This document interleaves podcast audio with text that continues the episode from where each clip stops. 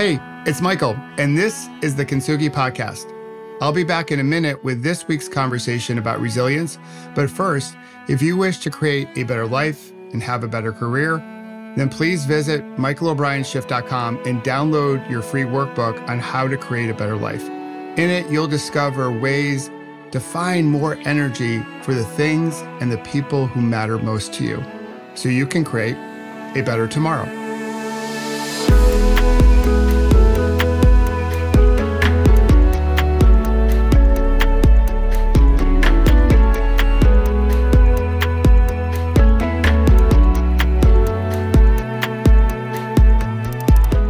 It's Michael, and welcome back or welcome to the Kintsugi podcast. It's time for another conversation about resilience. Now, all this month in our Leadership Academy, we have focused in on an essential for a great life and a great career. If 2020 showed us anything, it showed us that we can't do these things alone. We need, as I would say, a strong peloton, but you could call it your tribe, clan, network, community, whatever you wish to call it. What we need is connection. And today's guest, in my humble opinion, is a guru when it comes to connection. In fact, we met several years ago via Twitter. She reached out to me, and that was the start of our connection. The relationship started slowly, but we kept it going over the years, and now it's blossomed into something very special. I think she's a gem, and I know you will also feel the same way about her when you get to the end of our conversation about resilience today. She has a goal of reaching out to three strangers a day. In fact, her TEDx talk that was done in Seattle is all about the importance of talking to strangers. So when the world seems so big, what our guest, Teresa Savadago, does, she tries to make it smaller. She tries to build this wonderful network, her Peloton, if you will. And what she's been able to do by having this philosophy and taking this action is build an impressive network of people that are one degree away from something wonderful and something special. So if you're out walking, I hope you enjoy our conversation. If you're at home, sit back, grab your coffee or tea, and enjoy a conversation. Teresa may be a stranger to you now, but at the end of the interview, I know you will consider her a friend just like I do. Enjoy the conversation. Hey, Teresa. Good to see you. Hey, Michael. So, this is going to be so cool. People are going to be in for a lot of wisdom and fun. And I, I, I can't wait for this conversation. This is one of the highlights of my day, it's one of my highlights of the week. You are my connection guru, expert, inspiration, like all those other words that we can use. So let's start here because I actually don't know this part of your story. So we're going to go back a few years. We're going to go back to maybe when you were growing up or maybe it was in college or whenever it happens to be. But what got you all jazzed up about connection and networking and people and their stories? So share with the audience. So I think it's important to say that I'm from the Midwest. And in the Midwest, uh, we have a saying that strangers are friends you have never met before. Uh, and I took that to heart. And that is also my dad was a traveling salesman. And so he would always come home from his trips and talk about the people that he met or you know um, he had a cb radio at the time and so he was constantly talking to people and and learning new things and bringing back little insights from wherever he was traveling. And one of the things that my dad used to like to do is pile all the kids and my, me and my brother in the car and just go for a drive, like I don't care where, and to see what you can see, you know, just open ended, anything goes. And I was a horse nut. And stuff my dad would do to satisfy that is he would see horses off the side of the road and I would have my face planted on the car window and my dad would actually pull into the driveway and say, you know, my kid's a horse nut. Can we just, you know, say hi to the horses? And, you know, every now and then he'd slip them some cash and say, can we saddle one of them up and go for a ride? And my dad was very famous for doing that. But, and, and as a kid, to know that there were people everywhere that you could engage with was really exciting. And so I started selling uh, Girl Scout cookies. And one of the things that I loved doing was going door to door um, and uh, getting, and it would be cold. It's February in the Midwest. People would invite you out of the snow into their home. And so you got a chance to like look around. Oh, you know, what kind of cookies do you like? And that kind of thing. And so it just, it snowballed from there, but it got really early validation that it was okay and that people were really cool. And um, in particular, I had one neighbor who, um, one of the things that is part of my inspiration for connecting with people is what is the genius inside of somebody and what like how can i learn from that? What is the what is the really cool thing about this person? And i had a neighbor of mine who was an artist and his wife was an attorney and um, they were black, but he would set up his driveway and he would have host like jazz band practice on the driveway. Um, he also had a black belt in karate.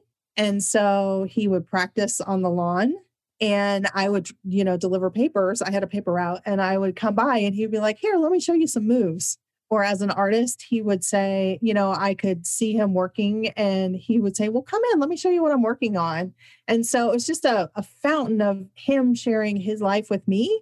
But then it would turn into he started giving karate lessons to all the kids in the neighborhood. And, you know, so it was just, it, it was a really fantastic validation that there are amazing people everywhere. Some of them live five houses down the street some of them live a block and a half, but like who knows? They're everywhere. Uh, that is so cool. I want to capture what you said up front. Strangers are friends that we haven't met yet. I just, I, lo- I love that. I love that. So let's talk about our origin story, our origin connection. We met on Twitter, and then I'm, I'm to let you share the story because I, I love this about our relationship and we're going to talk a little bit further about like how it it's evolved over time but why don't you take it from the beginning?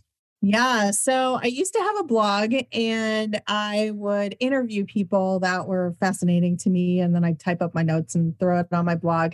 Um, and um, when i decided to sunset that blog i had a bunch of people i was following on twitter and i said i asked a, a mentor of mine i said well will people stop talking to me if I retire my blog? I was really worried about that because, you know, it's a lot of work, but it was also, um, you know, a really great source of inspiration. And she's like, probably. And I decided one day to like start testing that theory. And so I went through my Twitter feed and I actually spun it like a roulette wheel. And it was like, ding, I wonder if I can get this person to talk to me. That is so cool. you were one of them. And um and so I sent you a DM and I said, "Hey Michael, I'm really curious about you. I wonder if we could hop on a call." And you said yes. Yeah. where it started. That is so cool. I remember Oh yeah, I remember you reaching out and at that point in time, most of the DMs I was getting in Twitter were like, I want to sell you something or download this or a bunch of spam. And then yours popped in. I was like, yeah, why not? And, uh, you know, what we were talking about this before we hit the record button. But the really cool thing about our relationship is, you know, we had that initial conversation and then we had a little fluttering of like following each other on Twitter. And I think the next spot we started following each other on Facebook and maybe then LinkedIn. I saw some of your posts, you saw some of my posts, maybe a like, maybe a comment. But it was sort of like that. And then there was a period too that was a little bit quiet because the algorithm wasn't like matching us up. Yep. And then I would say over the like, I would say the last two years, it the long tail, uh, the way I would describe it is a slow burning fire, right? So it's just like it doesn't catch, it doesn't catch, it doesn't catch. And all of a sudden it like catches. And now over the last two years, the connection is at a much deeper level. So thus proving that some relationships, you know, have to like mature. and You got to let them breathe and stay connected, and to have some patience with them because you you never know what they're going to blossom into. You know, I love that you said that though too, because one of the things that I was thinking about is when we first met, if I remember right, one, um, I think your book was coming out pretty soon. Yes. Um, and I was going through a personal transition period in my life. And so, um, you know, I didn't really have a whole lot to offer and I didn't really know what you were up to. And I think you were launching your business and doing some things around that. So there's this period of time, it, I call it a fallow period. You know, um, there's a fallow period where people are just, I'm just doing my thing. I got to work on my thing. Right and um and so what was really interesting i think about you in particular is that the door was always open and it was always there. It was just at the time i didn't really have a whole lot of conversation like questions and and you know i didn't feel at the time that i had a lot to give. Um i would originally it started just because i was curious and evolving and i was evolving personally myself then when I started to have more targeted questions, you kept showing up in my feed and and I I was like, well, I wonder if I I wonder if he would actually answer these questions.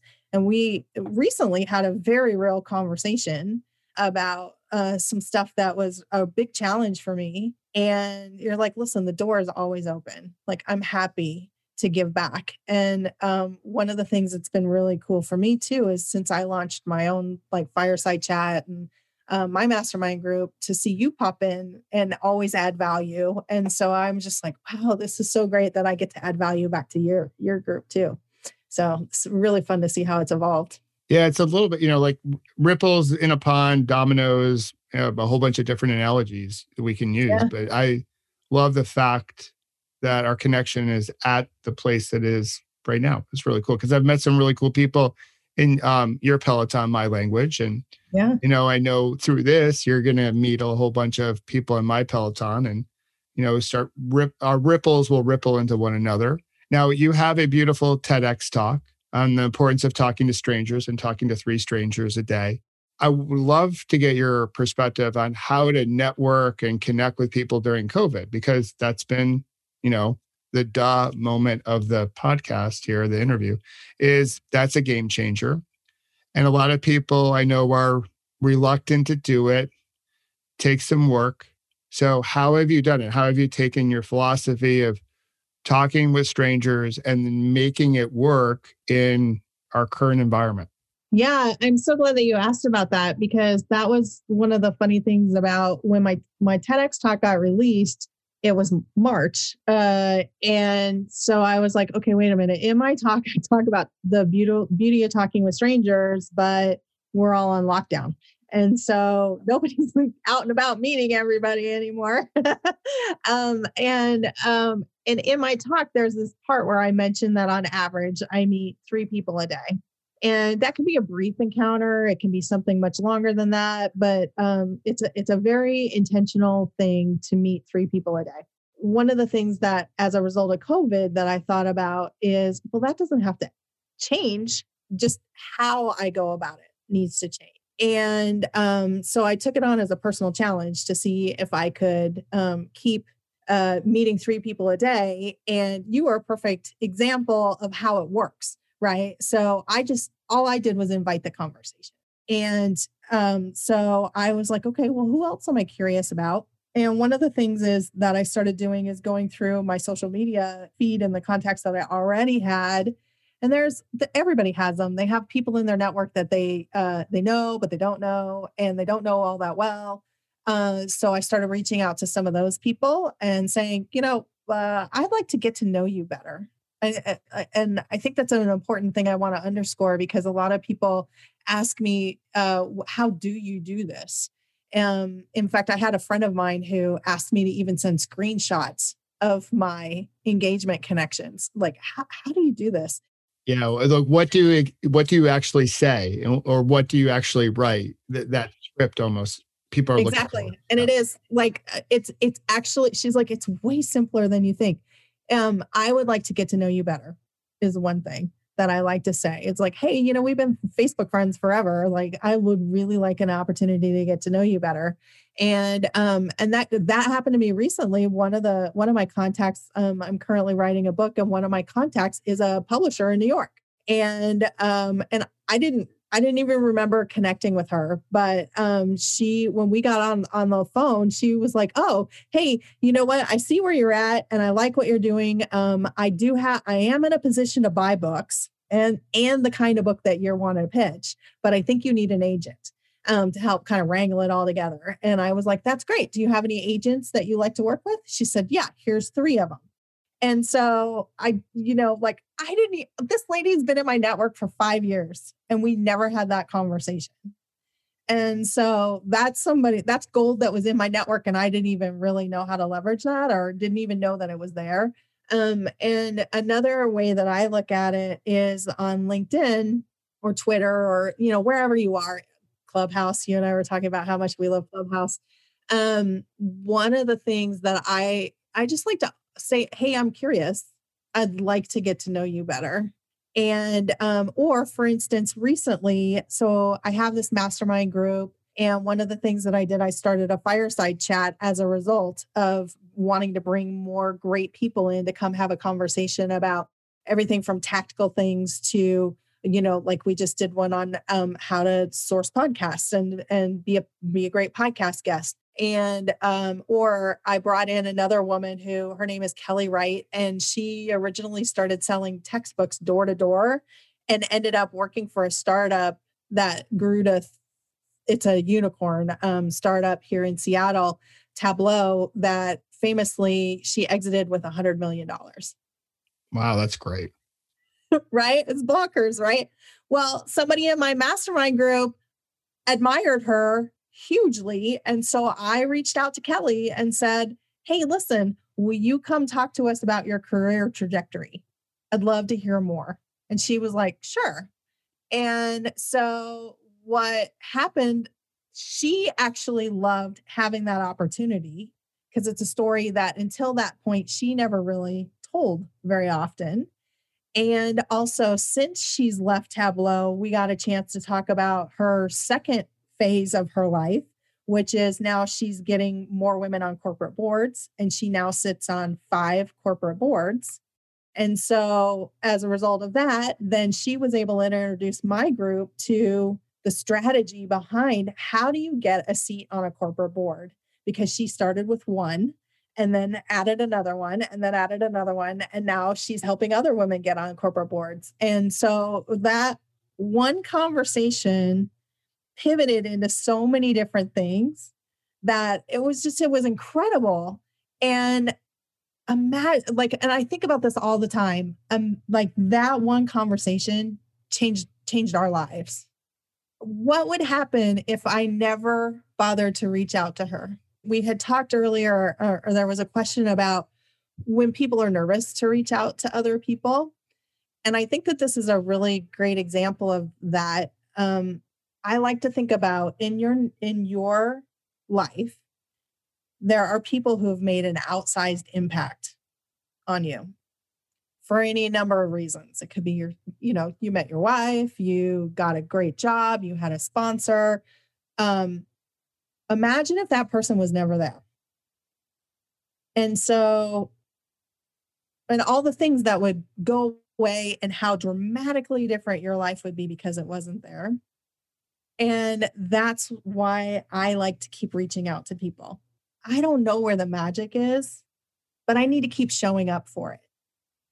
Um, my my friend and I were having a conversation right before I got on this call, and um, we were talking about how um, she's like, make sure you tell them about this.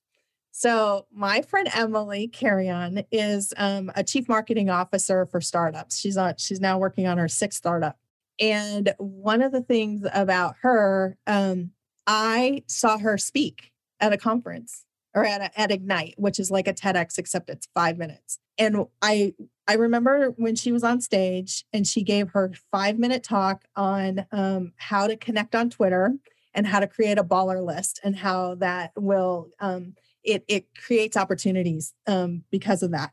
And I remember getting goosebumps, and I was like, I absolutely have to know this woman. And so I immediately that night went home and I connected with her on Twitter. I signed up for her newsletter and I kept like sending her notes like, hey, I really like that. That's amazing. It took us two years at least two years for us to actually form a real friendship um, and meet in person. She was like, you know, I just wasn't ready for new people in my life at that time. I was going through this big growth spurt.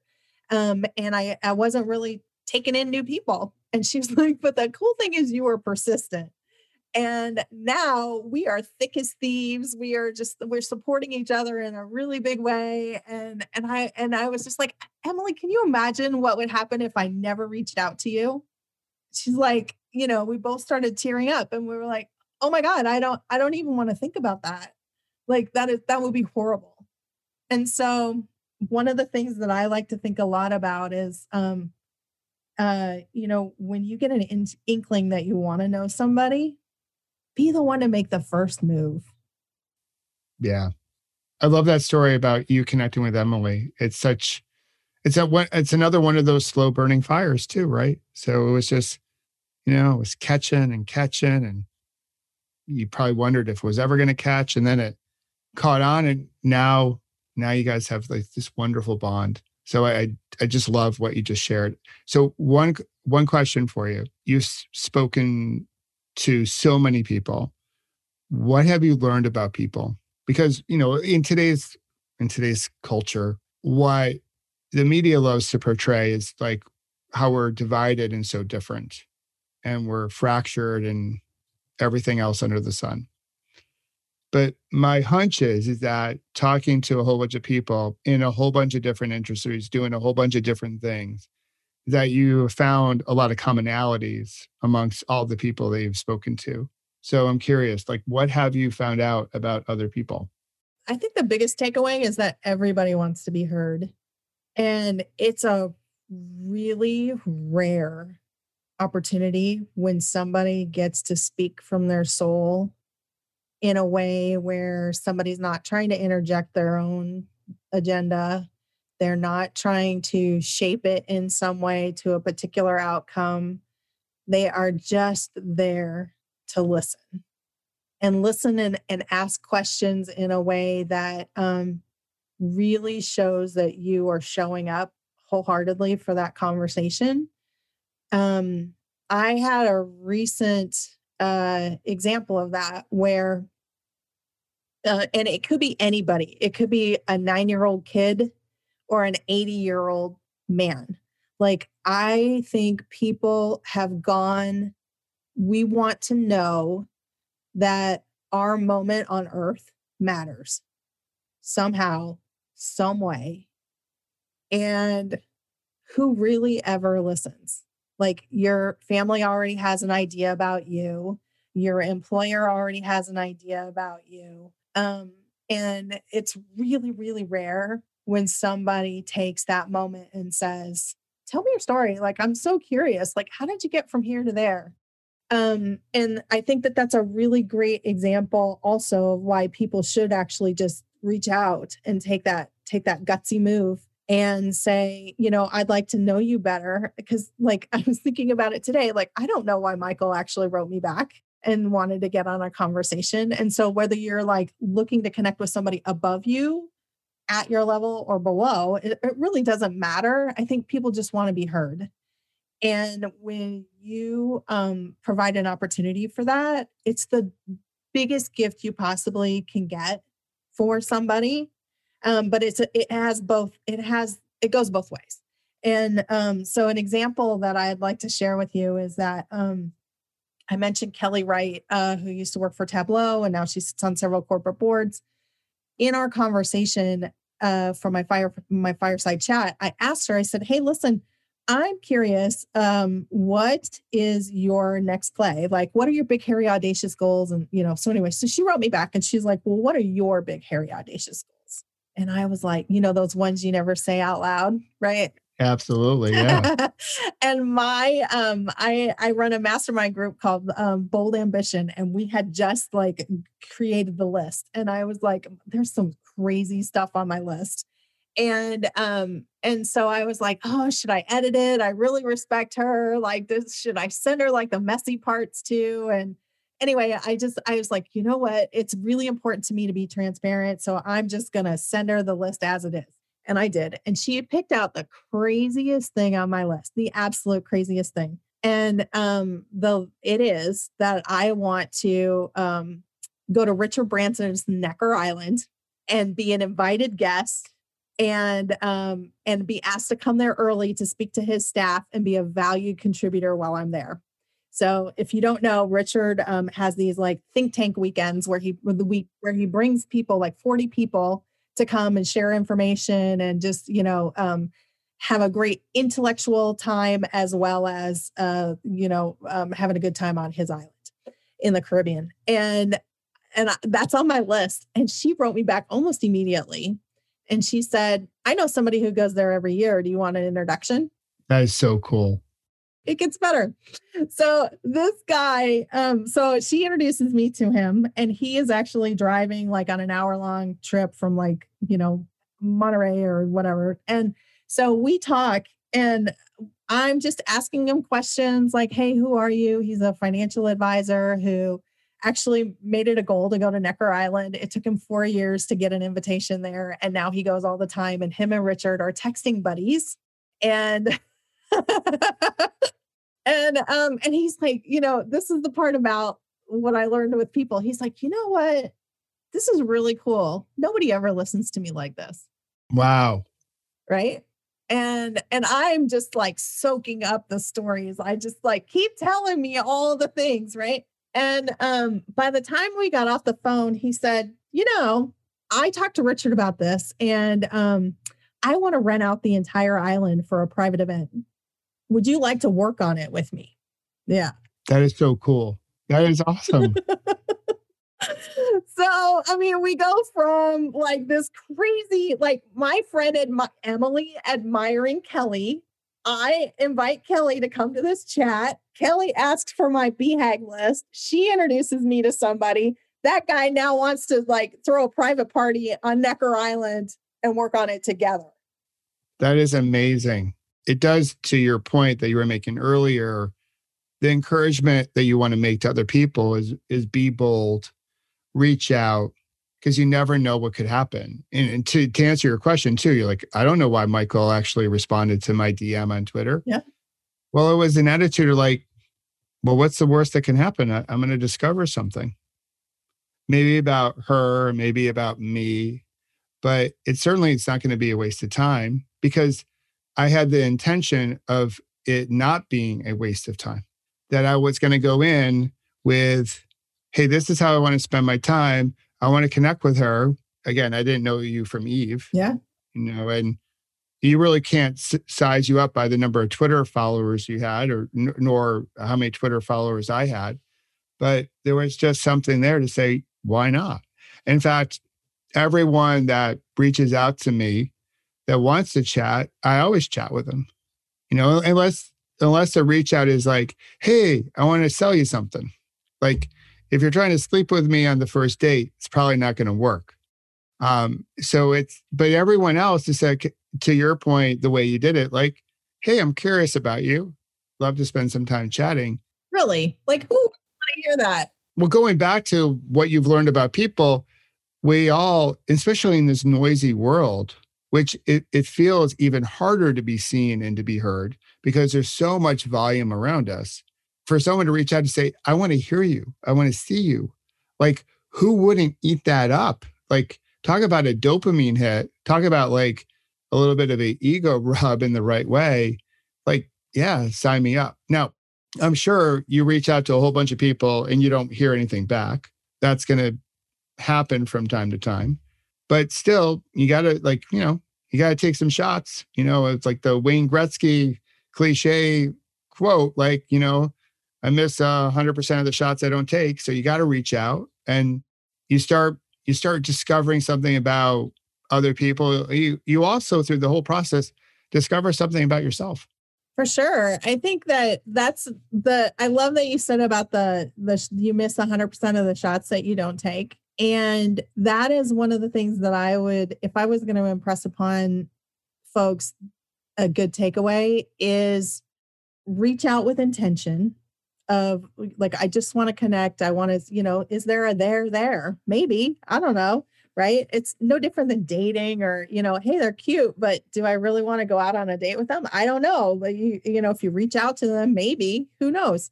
Um, but I would say that the the bigger part of that is it's um, you know, I'm very consistent on reaching out to people. So I make an intention of um, you know, ongoing whenever I get this little intuition that says, "Oh, I'm kind of curious." I actually send a note. I just I don't even stop to think or edit or pause. I just I send a note like, "Oh, um, if they said something interesting on LinkedIn or somewhere, I'm like, you know, that's really interesting. I want to learn more. So uh, um, I also think a little bit. I have some journalism training, and so I think like a journalist, where it's like, well, they're first person source, right? Like, why not actually have a conversation with them? Um, and so you know, I'm very curious about the amazing things that people do. And hey, how did like we and here's the big point piece. We always hear like the the end story of like the amazing thing, like the the glory moment, right? I want to know how it came together. I'm very interested because the the like the the the trophy is the part that you may not actually be able to replicate, but like how they got from A to B, there's usually a nugget there that I can take away, a teachable moment, something I can learn that I can apply to myself. Um, so that's one of the things that I really like. Um, the other thing is that um, we the shots that you take I, um, because I'm taking a lot of shots, if somebody doesn't get back to me, like, I don't care. I tried. Right. And um, so I, in fact, I was just cleaning up my LinkedIn uh, recently, and I I started tracking my numbers just to see where I was because um, I decided to focus on LinkedIn more. And in, since so it's January now, since September, when I started tracking, I've at, increased my connections by 20%. Oh, wow.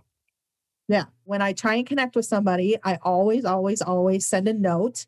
Um, a lot of people will just delete anybody that doesn't say something uh, particular. So I do. Yeah. They just, I do, unless I, unless I know you from something. So that your fireside chat, we met Julie I po- I popped to her a note. Yeah. And I didn't put anything because we sort of had already a warm connection because we're all sitting around the fire or sitting around the Google Hangout.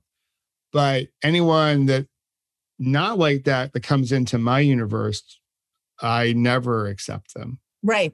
You have to actually, and that's really important. Um, so you actually you have to say something um, and what I usually say is like, hey, I'm curious about this thing that you're working on, or I'm curious about your history here. Um, I'd love to hop on a call. Let me know if you'd like to, to, connect. Or oftentimes, like my TEDx talk might tie into something that they said or whatever. So I'll send them like a shortened URL. Um, but um, what what happened um, recently is I was cleaning out my LinkedIn and I could see all of the, the requests that hadn't been responded to. So um, I increased my contacts by 20%, but I deleted 68 attempts. These are people that never responded back to me. Okay. Um, and that's fine because you know there's we all have those moments like say for instance i like to think about like when you go on vacation and you come back and your inbox is full and you just can't bear dealing with all so you delete anything that is not like absolutely urgent well who knows when my my request came in it could have been in one of those moments right? And and so i can't take it personally because i do the same thing right? You got to give some grace. Um but in the meantime like i have met some world class people um and i'll just this ties in with the covid question right? Is that how i've been increasing my network and my contacts since uh covid like i was both um, reaching out to people within my own network, forging new relationships. Hey, I'm curious about that. And so, um, as a result, one of the people that popped in on my LinkedIn was a guy, and a, um, and this is the other thing about making sure you send a note because that creates a burden for the recipient. And so it's also like, you know, kind of bumping into somebody instead of actually saying hello to them on the street. You know, it's like, I don't know you anything. Like, who are you? You know, I think yeah. about a New Yorker, right? A New Yorker would be like, go to hell, dude. Yeah, yeah. yeah we'd, we'd, we'd give a as a New Yorker, or actually live in New Jersey, but you know, close enough to New York, we would give you a special wave and then just continue to walk on by. Exactly. so make sure you say something like nice, kind, like, you know, show show a true intent, right? Um, because if you're gonna start building a contact, start like a good relationship, start solid from the very beginning. And how that starts even on LinkedIn is to make sure you say something like meaningful um as a hello.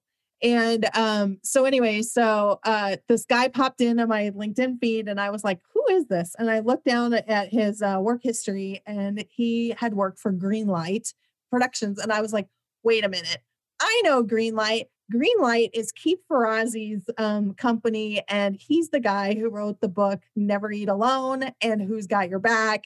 And I was like, "I'm so curious about the work that he did for Keith." what is the story? So I popped him a note and I said, Hey, listen, I would love to hear more about you. And we hopped on a call. We had a fabulous chat. And um, it turns out he runs a company for thought leaders and he basically helps people craft their career um, if you want to like launch a book or something like that. So that's how he got with Keith. But then there's like this whole business side of things that a lot of people leave off the table and they don't really think about it. It's like, why am I not making money? Well, you know, you can make a lot of money. You can make money a lot of different ways. Books are only one of them. And so anyway, so I didn't know that. He opened my whole eyes, my eyes to that whole side of life. And then um, he also has a podcast that was really informative, and um, he hosts like a weekly meetup. So I go to this weekly meetup. I'm like, okay, who who knows what? A, I'm just experimenting all kinds of crazy ways during COVID, right? And I show up for this meeting and there's a woman there that has was an anchor on CNN for 22 years. Oh wow. Two of the founding members of Earth, Wind, and Fire. nice. um, Carol Dweck's 13 year business partner. like, awesome. Like there's all these people. I'm like, I am definitely over my head. But I just kept showing up like, hey, I have some questions. And I put that rookie hat on. And and so all of a sudden now I'm meeting these people who have these fantastic careers and are like global speakers and who have done all kinds of stuff. And it's fascinating. And so it all started from that one contact who landed in my inbox. And I was just like, I'm curious. Can we hop on a call? and then I that is so perfect. I love that story. This whole conversation is inspiring me to amp up my game because I do a lot of this too, you know, but I get my inspiration from you. and today, like, I'm even more inspired to do more of it come tomorrow, you know, because one of my big things for the year, like one of my words, I've, you know, you might have picked a word. A lot of people do this I have three words, but I turn them into questions. So one is awareness, one is range, and one is connection. But then each morning I ask myself, how can I gain more awareness? How can I develop more range? And then how can I foster more connection? So I, because because what it does then it prompts the curious mind. Yeah. And with the curious mind, then you can start building action in it. So and then I can also use those, which I do at the end of the day. Well, how did you build more awareness, Michael? How did you create more range? Where did you build more connections? So I, lo- I love this. This is like because what you're what you're demonstrating, what you're sharing is that one can like we're like it's Kevin Bacon a little bit, but we're only a connection away or a couple connections away, and those all ripple. And then you never know who you're going to meet. And some relationships are hot and heavy right from the rip. Others are slow burn and we just need to have some patience to nurture those and sort of sort of accept the relationship as it is in that moment and then all of a sudden the world feels maybe a little bit smaller i love that you said that though too because um, i think sometimes we you know it's the same same like dating a lot of it is a lot, a lot like dating right? There's so many great lessons in dating where you know um, sometimes it's a one night stand. Sometimes it's a relationship that you've had you've been friends for years and then it turns into something really substantial right? Sometimes it's you know um, something that runs its course it's really beautiful in the beginning and then it runs its course and you know um, and you let it go Uh, but I would say, you know, one of the I love that you have your words and and um, one of the things that I like to do is ask. I ask a lot of questions. I ask a lot of questions to myself, but also on social media. I ask a lot of questions rhetorically, and you know, I'm kind of like uh, working through some thoughts. And um, my mastermind is called Bold Ambition, and so uh, we have a practice that um, we write up our wins every week. And so, like, how how did I win the day? How did I win like the week? What was the highlight of the week that I moved the needle on? And um, recently, I've started asking. Like, the name of the group is Bold Ambition, and it's um, designed as a safe place for women to be ambitious. Um, but how was I bold? And how was I ambitious? Love it. And I start asking myself that every day. Like, what bold thing did I do today? What ambitious thing did I do today? And um, and then at the end of the day, I ask myself that. How you know, how how was that? And what was really interesting is that um, by asking those questions and also setting up our wins, like one of the things that women historically uh, don't like to do is take credit for the things that they actually accomplish. Uh, and and um, by setting up the standard where like you're expected to um, come in and write up your wins and send them to the slack group every week. Um, so you get in the habit of actually acknowledging things and seeing your own progress on stuff. Um, but it was we just did a retrospective um, and it was fascinating because i started the group in january of 2020 then covid hit and I was like, oh my God, we're just getting our legs. Is this thing going to last? Like, what's going on? And I started thinking, what do these people need now? How are we going to get through this moment? How are we? How are we going to set the set each other up for success? Other people are having a really hard time. That doesn't mean we have to have a really hard time. How can we set the tone that this is going to be the best year of your life, regardless of all the noise that's going on? We talked about noise regardless of all the noise, regardless of what everybody else is experiencing, how are you going to get through this situation even better than you went in? And, uh, you know, at the time when I started talking about that, I didn't know whether this thing was going to be like two months, six months, eight months. Nobody even dreamed it was going to last this long, right? And so i don't i don't know i was just like i don't know but i know that like 2008 kicked my ass right? And so i'm like i'm not going down like that again not twice in this lifetime this is not happening. So I'm like let's try something else.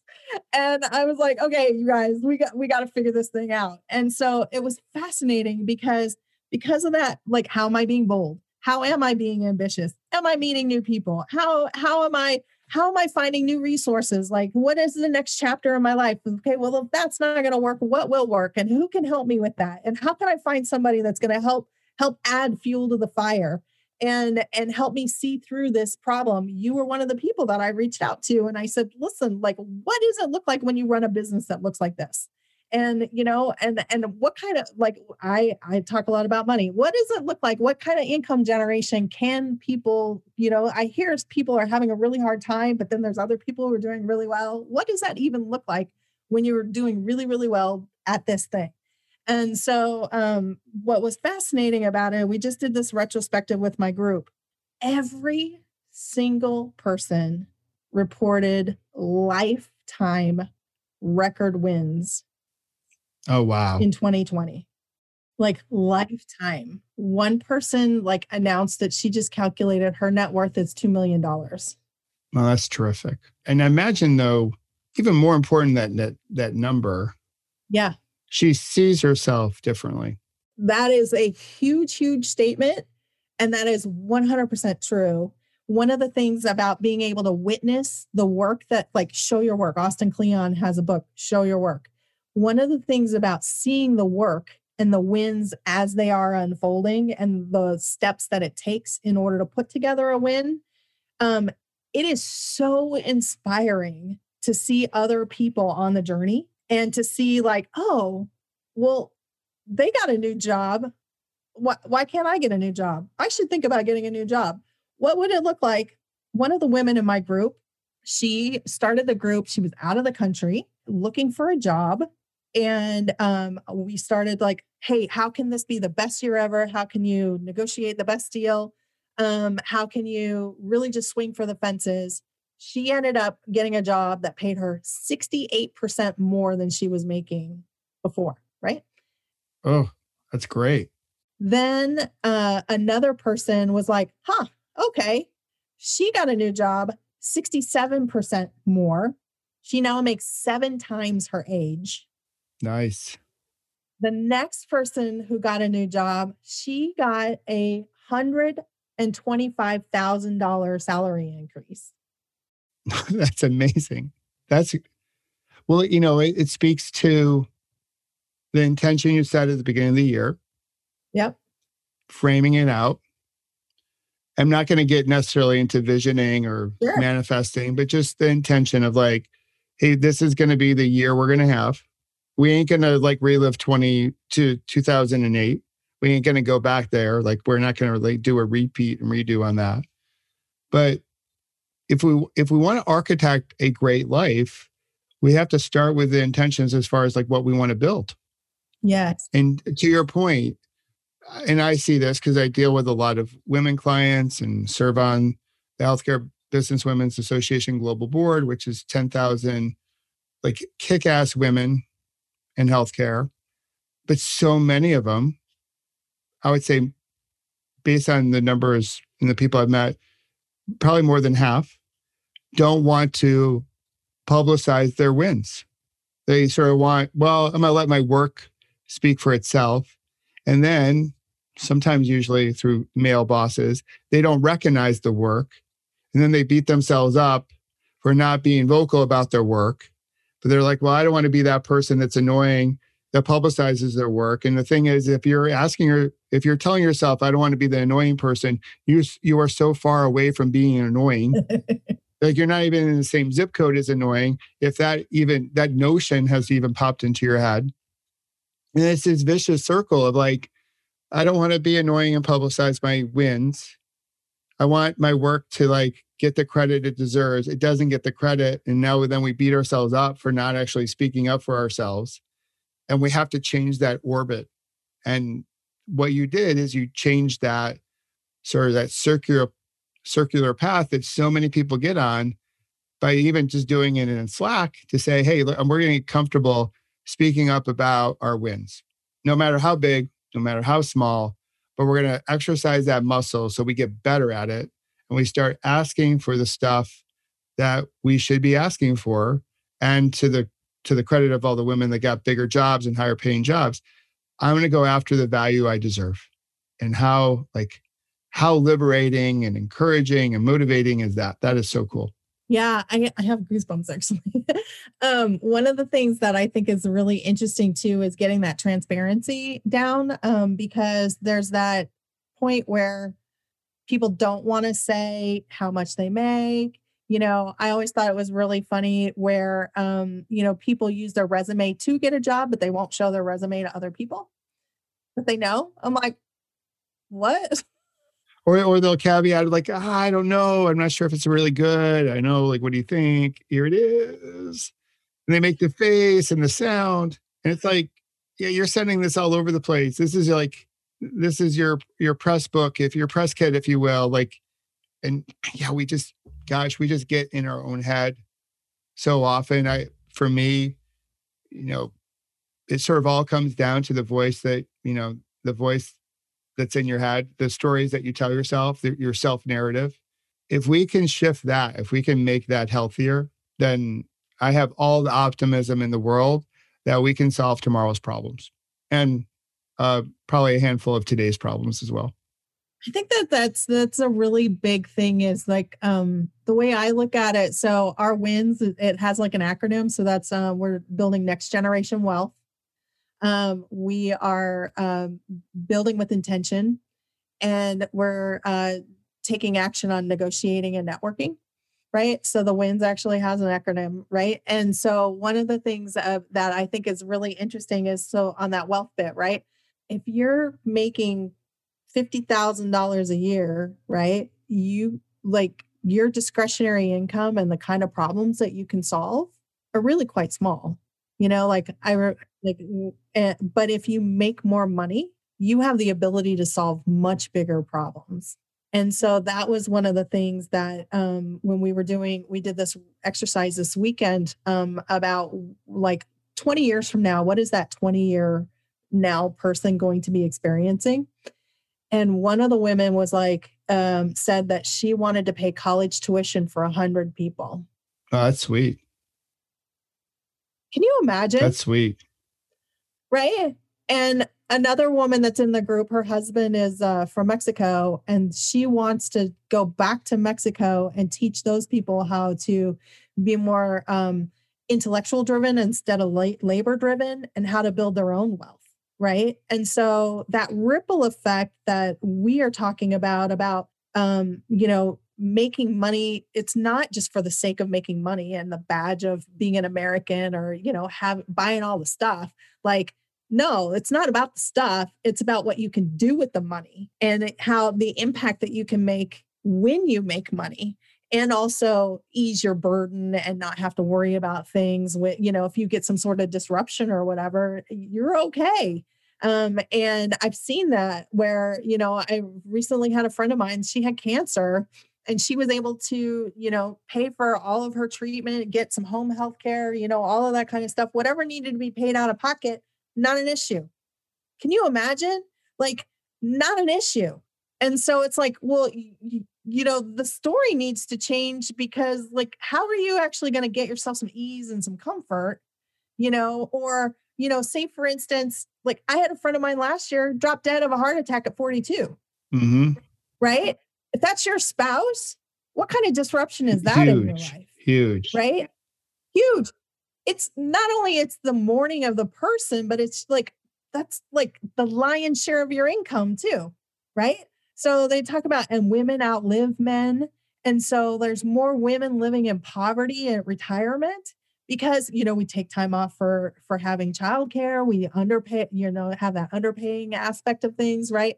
So it's just it's like huge. So even to set the tone that if you have if you're have more money how can you you know do better things invest more that kind of thing right and start thinking about um, building up that that muscle from a financial standpoint and then also like this is a great example of how i'm using my network to okay i'm seeing down the road that uh, we need to talk about money more. So how can i bring a financial advisor in to come in and talk about how do you, how do you build wealth? How do you make smart smart moves smart money moves right? And then influence right? We're talking about influence. So then i bring in like you you can't unless you're seen you don't get tapped for like great opportunities right? You actually have to be visible. And so how do you get past that um, part where you know like with my tedx talk oh my god like uh, that came out of the blue i i never applied they asked me to come speak two weeks after my mom died, they said, Hey, listen, we have this great opportunity for you. Will you come speak in front of 3,000 people and give a speech? And you've never even given a public talk before. And I'm like, Why not? Let's do it. Yeah. And so, like, even just the mental shift that it takes to be able to say yes to an opportunity like that and then also get yourself in fighting shape in order to be able to to to knock it out of the park when you get that opportunity that is where like flexing that network and being curious about like hey i see you're a tedx speaker. What advice do you have? or i see you've given this talk. What advice do you have? I'm having trouble with my speech here. Can you review it? Like that was that that whole thing about like um, being more transparent and tipping your playbook and finding resources and people who can actually like add value to you um, they love to be able to share their expertise right? And so you know i think that that's that's really important to be able to like show your work. This is a really big premise of mine. And so like as an example i want to share this piece. Um, i have a friend of mine that she was negotiating a new job and um, we had talked at length about what that would look like you know what's the salary what's the potential how how are you adding value what's the conversation going on on their side what can you say to counteract that and um, when the contract came, like she had negotiated a price verbally. And when the contract came, it was off by $25,000. Oh, wow. Like they had offered her a hundred thousand dollars more than what she was she was getting. She thought it was 125. So we're talking like the salary was supposed to be three hundred thousand dollars. and it came out at like 275 with the bonus and all this. And I, and I was like, that's $25,000. Like, you know, five years ago, that would have been a lot of money to you. So let's just like not take that out of context. That's still a lot of money. Yeah. If, if you found 25K on the ground, you're picking it up. Yeah. Right. I'm like, you know, and and so she was like, Well, I don't know. What should I do? Maybe I heard him wrong. Maybe, you know, I mean, she's literally like mm. talking herself out of this, right? And I was just like, that is a lot of money. And you having $25,000 now, even if you invest that over the next 20 years, that is a huge sum of money. And you are not going to leave that on that table without even having a conversation about what's going on here. She's like, Yeah, you know, I started feeling a little icky, you know, about this whole situation. And maybe I wouldn't actually like working there. I mean, this whole spiral started happening, right? And I was like, It's just a conversation. Yeah. It's just a conversation. That's all it is. Yeah. We, we, make so much stuff up. I call it MSUing. We cr- we create all these like wonderful stories. Most of them aren't true. It keeps us from actually leaning in, doing our work, showing our work, asking for our value. And again, it goes back to the conversation you're telling yourself. Like it all comes down to that. You got to have awareness on that in order for it to shift. But yeah, it's if we can minimize the stories we tell ourselves.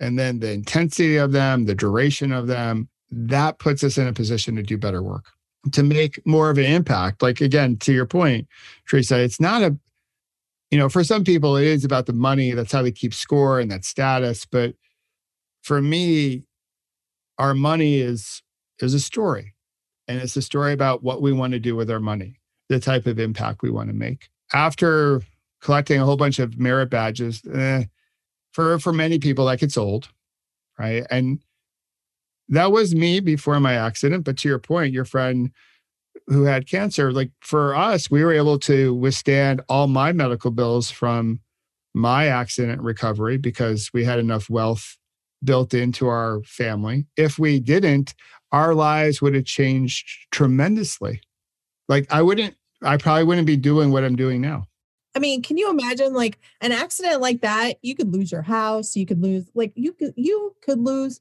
everything. Bankrupt. It was a bankrupt city. Like the bills that we had were outrageous. And you know, we we had insurance, you know, but insurance doesn't cover everything. So even yep. the stuff that the insurance company didn't cover, that bill, those bills were significant. And it wasn't a one-time thing I've had 20 years of bills. So that ripple, that's one of those ripples that keeps on rippling. But without without that wealth, being smart about our money, we, gosh, uh, our whole our whole lives would be different. it would it would have forced my hand on some other decisions, and so then we had some freedom, and then ultimately freedom to stay in it, not get burdened by that, and then enough enough money in the bank too to make the the shift from leaving corporate and a nice existence as a corporate executive and trading that all for like day one no paycheck no healthcare no nothing to start an entrepreneurial journey. Yeah and I, I think you told me you guys had paid off your house like a long time ago right?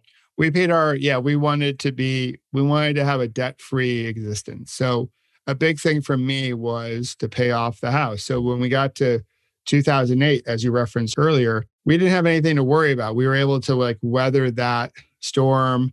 My industry wasn't necessarily impacted like a lot of other industries, but we were, everyone was impacted back then, as everyone's impacted right now. But a big thing for me is I, I just didn't want I I don't want to owe anybody any money. And so then we we live within our means. Like we we use credit cards, but we pay them off at the end of every month. So we're not paying extra for the stuff that we're we're buying and purchasing, but we're going to be like really aggressive savers as a way to have more impact. So for our kids, but for everyone else, as far as charity and impact and just doing different things with my business, as far as like sponsorship and donations and you know making things happen like just just being here right like everyone that comes on we we make a donation to your favorite charity, right? So I don't th- I don't think there are like many podcasts out there or like leadership academies doing that.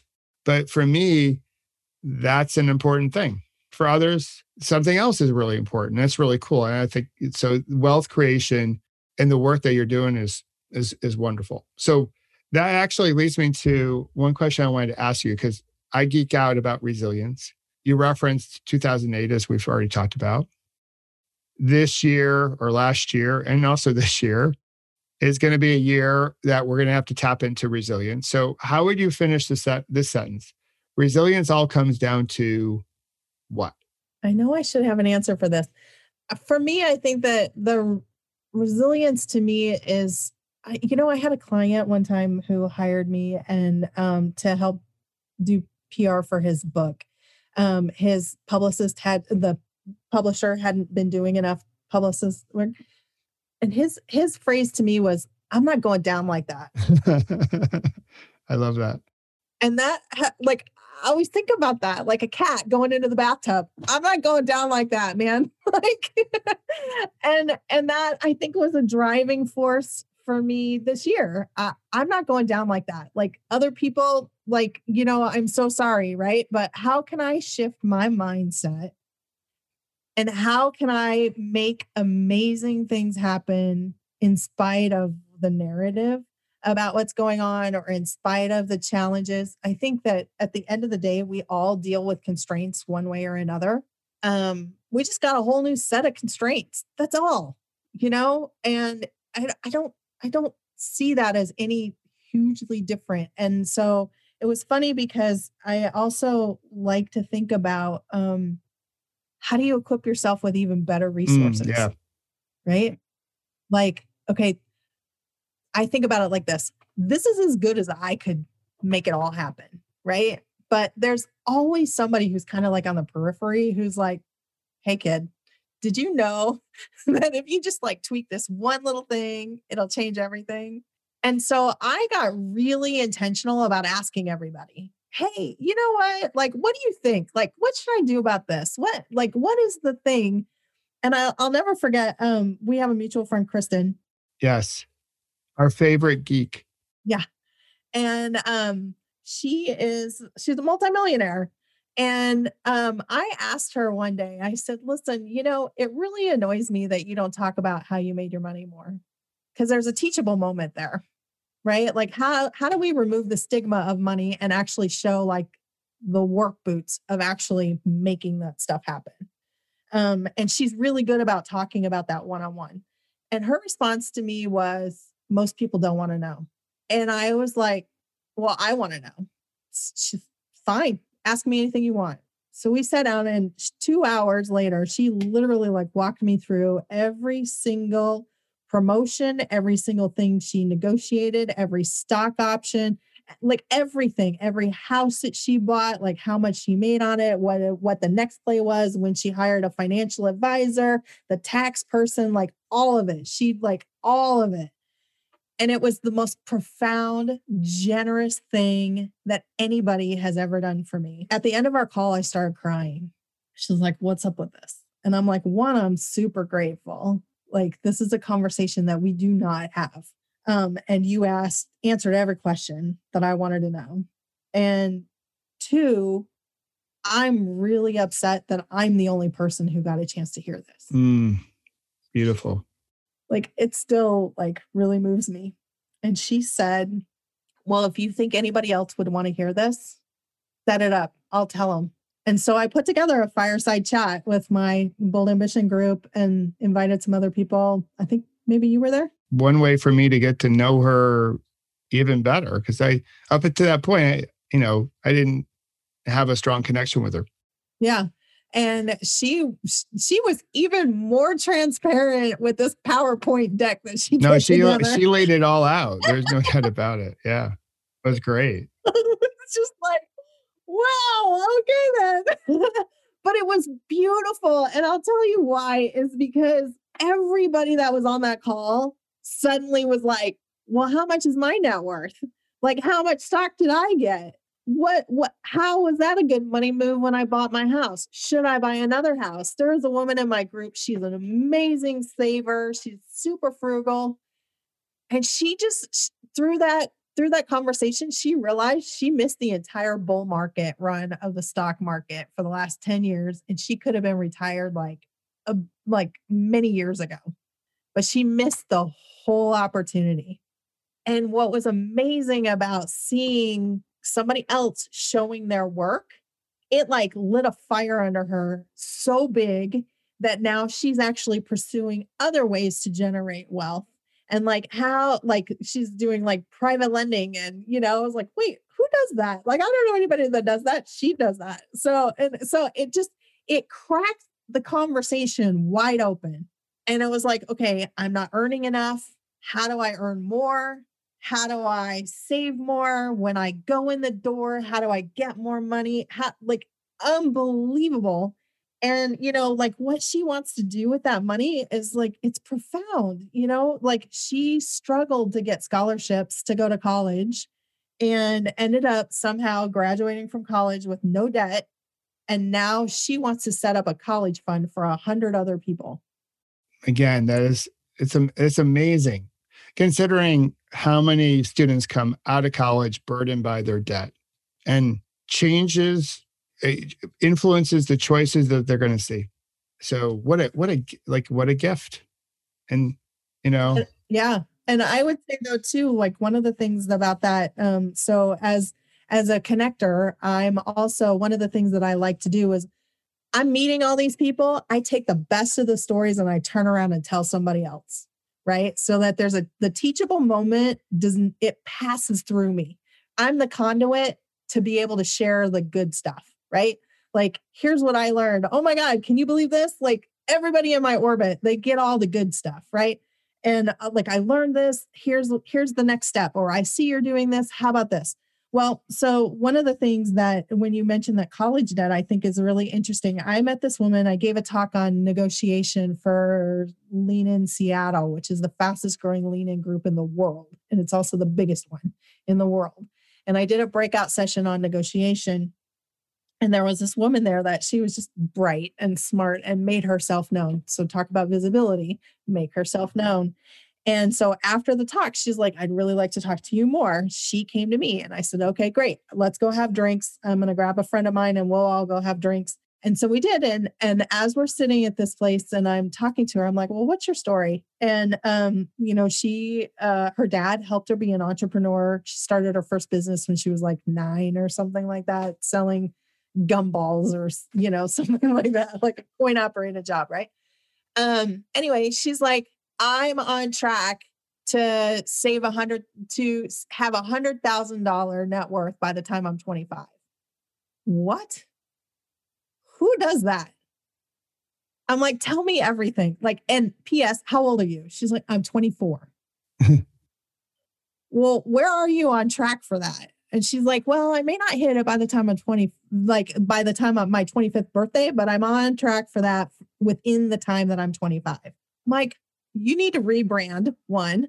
Um, what she did, her website is your her, her, her first 100K. Anyway, she hit that number and then she did a press release on herself. That's and so it, cool. It hit Market Watch, CNBC, like it just exploded. And then she created like this whole um training behind that about how to save money and all this kind of stuff. She launched her business in january of last year 2020 2020 in january and um she made $600000 last year. Good for her that's awesome. 26 not bad. Right? And so it's like wait a minute so now that i've seen her do this right? I told everybody, I'm like, oh my God, this woman is amazing. But now I'm like, okay, the challenge is how do you graduate from college, not just debt free? Can you graduate from college with $100,000? Could you? It's could you? You know? And so since then, one of the contacts that I made this summer, she is, uh, she wrote a book, and um, my friend Mary is the head of global internships for Microsoft. Okay they pay $35,000 for a summer internship. I'm like, hmm, you work for them for four four years. like, not like, bad at all. actually could graduate. That beats my internship. right? I mean, but like how how can you do it differently? Like, like it doesn't have to be hard. I think that's the big question for this year for so many people. Having lived through what we lived through, and I know there's still some people that want to just go back to normal, but like normal and Elvis and the toothpaste, they're left the building out of the tube, however you want to phrase it. It's flipping into 2021. I was just speaking with a client before we sat down to chat here. And she's like, I just hope we don't go back to how it used to be. Now, she hasn't necessarily figured out what the, the new normal, quote unquote, is, but there's that intention to, to create it. And I think that's that's a big question, I think, for all of us as we're still going through the tunnel. We're still in a little bit of this trauma or a lot of the trauma, depending on where you live. But it's an opportunity to, to make subtle shifts, and in some cases, maybe bigger ones, to see what is possible. We already know that work as we know it has changed forever. And because we spend so much time at work, that means life as we know it has changed forever. Now we get to create it.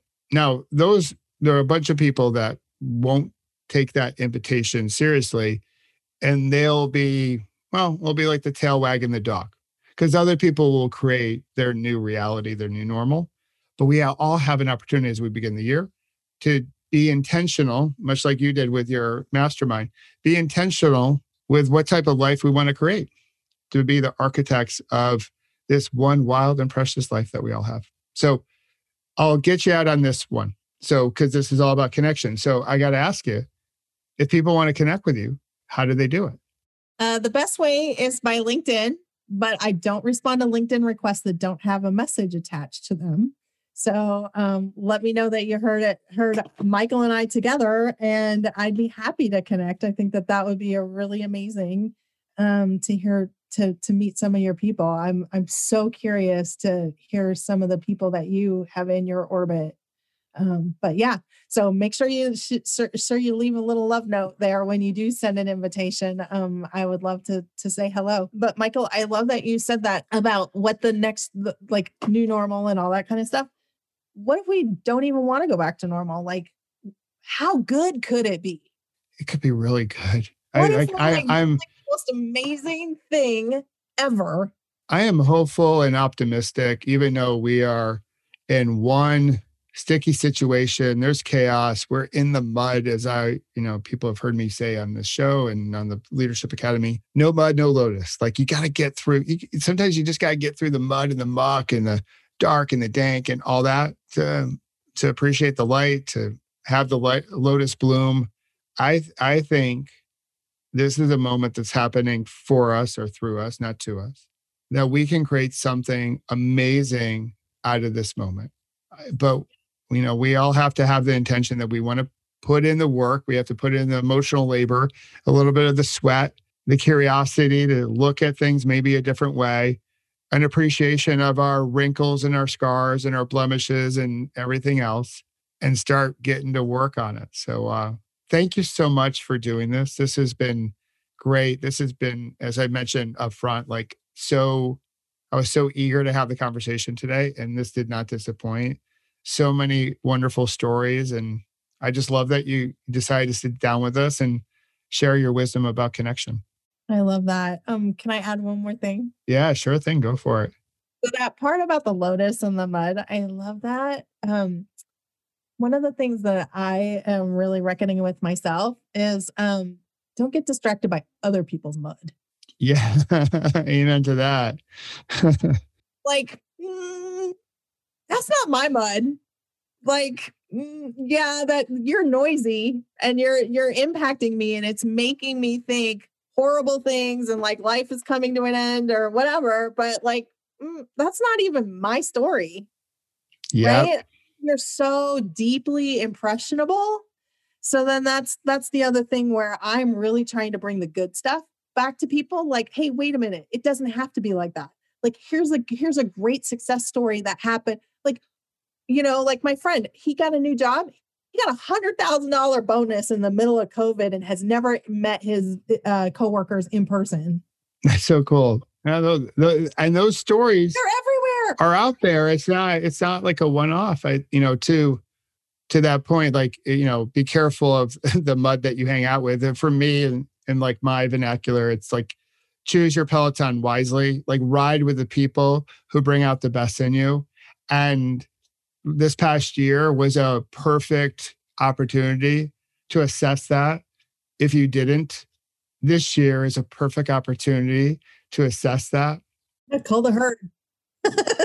we ain't doing this by ourselves.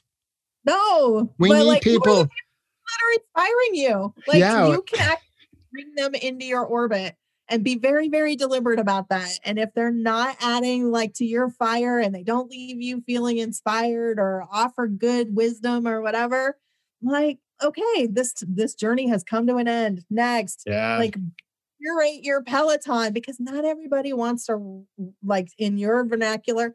You know, not everybody can keep the pace, right? Yeah. And some people are like, you know what? I really like that stop that we had like 30 miles back. I'm gonna, you know, I'm gonna hang out there for the day. And I'm like, nope, I'm riding this race all yeah, the way through. Yeah. Some people can't keep up, and some people don't want to ride where you want to ride. So that, you know what? No judgment. Anyone don't have to go there. They do they do them. You do you. Sometimes they're like, oh man, I should uh, let me let me see if I can like throw the accelerator on the gas. I want to ride with them yeah, after. Absolutely. Absolutely. Well, Teresa, thank you so much again for sitting down with us and sharing your wisdom and people connect with her, but make sure, make sure you write a note. So oh, good to see you. Thanks, Michael. It was great. Bye bye. Hey there, it's Michael. So, what did you think? Isn't Teresa wonderful? Now, she's no longer a stranger to you, but that should not stop you from reaching out to her on any social platform. I'll include her TEDx talk in the show notes, as well as her LinkedIn profile, along with Facebook and even Twitter. That's where we met. That was the start of our relationship. That has now blossomed into something special. So, thank you for listening to this week's Kintsugi podcast and our conversation with Teresa on the importance of connecting with strangers, trying to make the world just a little bit smaller. Because as we know, we can't do this alone, if, especially if you want a great career and a great life, the type of life and career that begins from the inside out. Now, before I let you go for this week, there's one thing I want to share with you that I just found that's so cool. It's a new app. So, for all my podcast fans out there, it's called Podopolo, P O D O P O L O. And the Kintsugi podcast is one of the very first podcasts on their beta, and they're about to launch their full blown app, the new app, version 2.0, this time, well, in, in a few months from now. I think around March or April. So I want to encourage you to download it now and start connecting with the Kintsugi podcast and all of our conversations about resilience there. There's some really cool features. I'm going to let you play with it. But again, it's called Podopolo, P O D O P O L O. I'll put that link also in the show notes. So I hope you'll download it. It's free and we can connect there as a different way of connecting and a different way for you to access some really cool podcasts and change the way you listen to them. So, with that, again, thank you for listening to this week's conversation about resilience. We'll be back next week with another conversation about resilience on the Kintsugi podcast. In the meantime, I hope you'll hit the subscribe button, write a review, or share this with the members of your Peloton. And as always, don't forget to pause, breathe, and reflect. And of course, have fun storming the castle. We'll talk to you next week.